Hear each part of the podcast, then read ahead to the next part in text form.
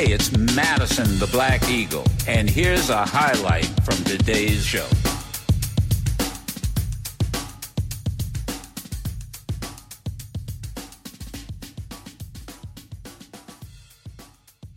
I just wanted to follow back on the child tax credit. I hadn't heard that before. You said you're going to continue to fight for its extension. Is that something that could happen, you know, after the midterm elections, or wh- how do you envision that playing out? Uh, if I, if I had any say over it, it would happen tomorrow. Um, I have some say over it. I'm working with my colleagues. Um, I think there we will. You know, I'll, I'll put it this way: uh, no more big, no more tax breaks for big corporations and the wealthy unless the child tax credit's with it. And I will, you know, I will lay down in front of the bulldozer on that one. We're going to do whatever we have to do to make sure that happens, and that's what makes me optimistic because I know I know the the lobbyists like you know like um, uh, like hawks sitting ready ready ready for their prey, swooping down, um, wanting those tax breaks. They're always there every end of the year. They're looking for big tax breaks for the largest corporations, the richest people in the country.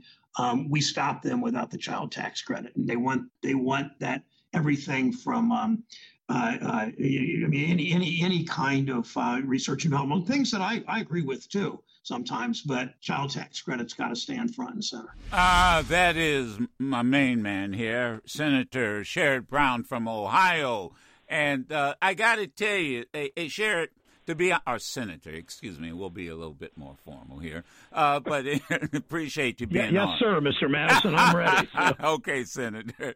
Um, it, it, it, you know what caught my attention when you said I'll lay down in front of a bulldozer, and I told Sherry, I said, "Oh, well, I better get get a hold to to, uh, to Senator Brown. I'll, I'll be with you." And, and, I didn't know if you meant it figuratively or literally. so, so uh, talk to us about well what happened and this need for the child tax credit. Well, we know what the need is, and uh, the we we in this country, the child tax credit. Uh, I remember the day it passed. I was sitting next to Senator Casey on the floor. I said, "This is the." It was March sixth. Uh, 2021. I said, This is the best day of my career because we were expanding the child tax credit. Uh, the president signed it six days later. I called Secretary um, Yellen, uh, Secretary of Treasury, and she got her IRS um, commissioner on the line.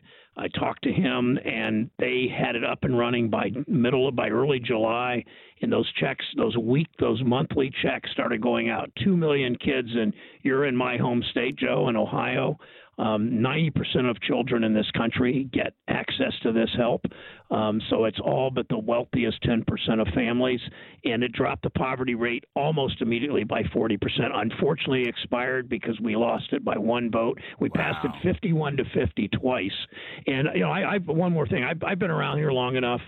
I see every at the end of, of every almost every year, corporate interests show up and they want these tax cuts expanded or extended. Some of them are good, like the research and development tax credit, but they always have their hand out. This year, they don't get it, and I'm this is what I'm working on. They don't get it unless the child tax credit's extended, at least for a few years, not this one year extension anymore. Let's talk, if you don't mind, about the story with the uh, Inflation Reduction Act and how it helped reduce child poverty. I, am I correct that child poverty fell by 59% from what 1993 to 2019? Yeah, it's it's it's been it's been one of the real successes of of federal the federal government over the years, and it's been driven by Clinton and then Obama and then now Biden.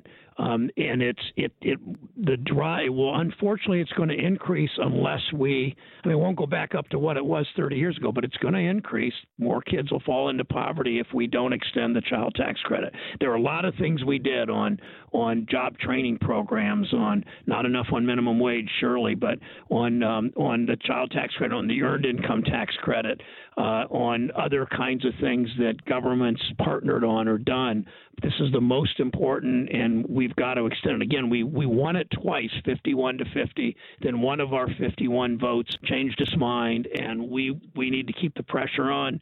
Uh, we need to elect more Democrats to the Senate. But at the end of the year deal, this is what's got to happen. If you want these corporate tax breaks, corporate America, um, you've got to get you've got to sign on to the child tax credit. No, no, no more negotiation than that. All right, and and I and and I've got uh, Senator Sherrod Brown from uh, Ohio on senior senior senator now. Uh, let let me uh, uh, talk about another issue and that is the Agricultural Committee, in which I understand you serve on. Uh, uh, yeah. and and your name came up along with uh, Cory Booker's. The uh, uh, farmer, we call him Farmer John, John Boyd, is very upset, and he listens to the show every day. He's very upset and believes that that there's just not enough pressure on to save the, the, the black farmers and help them get the loans that they need. And we've done multiple shows on this. It, it, I, I have suggested that there needs to be, and I'm kind of solution oriented, as you know. There needs yep. to people like you, Booker, and the Secretary of Agriculture, and, and the president, quite honestly, need to sit down and work this out.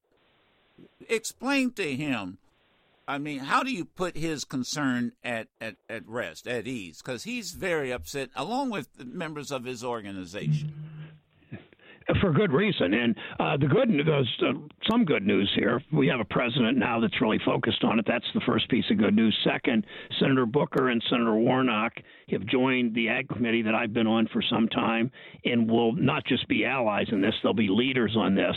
Uh, Booker doesn't have, frankly, very many black farmers in New Jersey, nor do I in Ohio, but Warnock sure as hell does in Georgia, and we know that um, that black farmers have been written out, essentially written out of the farm bill over the years. Small farmers generally are not included the way they should be, and small farmers who are African American especially. Um, but it means we've got work to do, and we've got a coalition now on the Agriculture Committee, um, and I think Chair Stabenow will be helpful in this. But having Cory Booker and Raphael Warnock join this committee this year, um, as we write this new farm bill in calendar year 2023, is really, really going to matter.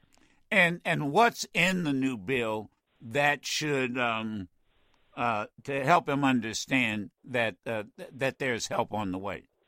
Well, the, the the new bill isn't written yet, and the way the way I do this in my state okay. is I do probably 15 roundtables around Ohio with different agricultural groups, people, whatever, and listen to them and bring that back.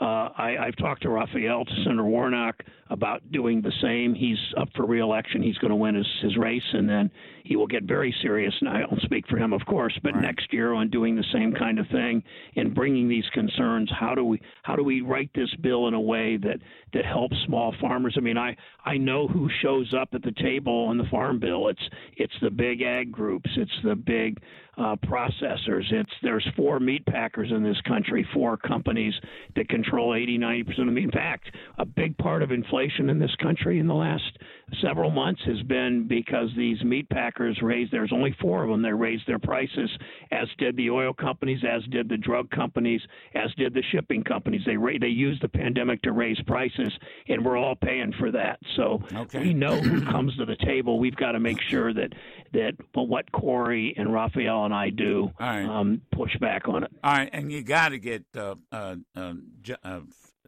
uh, John Boyd at that table too. I mean, he's been, okay. I hear you. Yeah, you really appreciate do. that. Okay. Well, that's why I come on the show. I I learn things. So uh, you're on. Thank okay. you. Hey, Sherrod Brown. Thank you. Appreciate it. We'll do it again. Thanks, right. Joe. You can listen to yours truly, Madison the Black Eagle, live every Monday through Friday on Sirius XM Urban View Channel 126 or anytime on the Sirius XM app.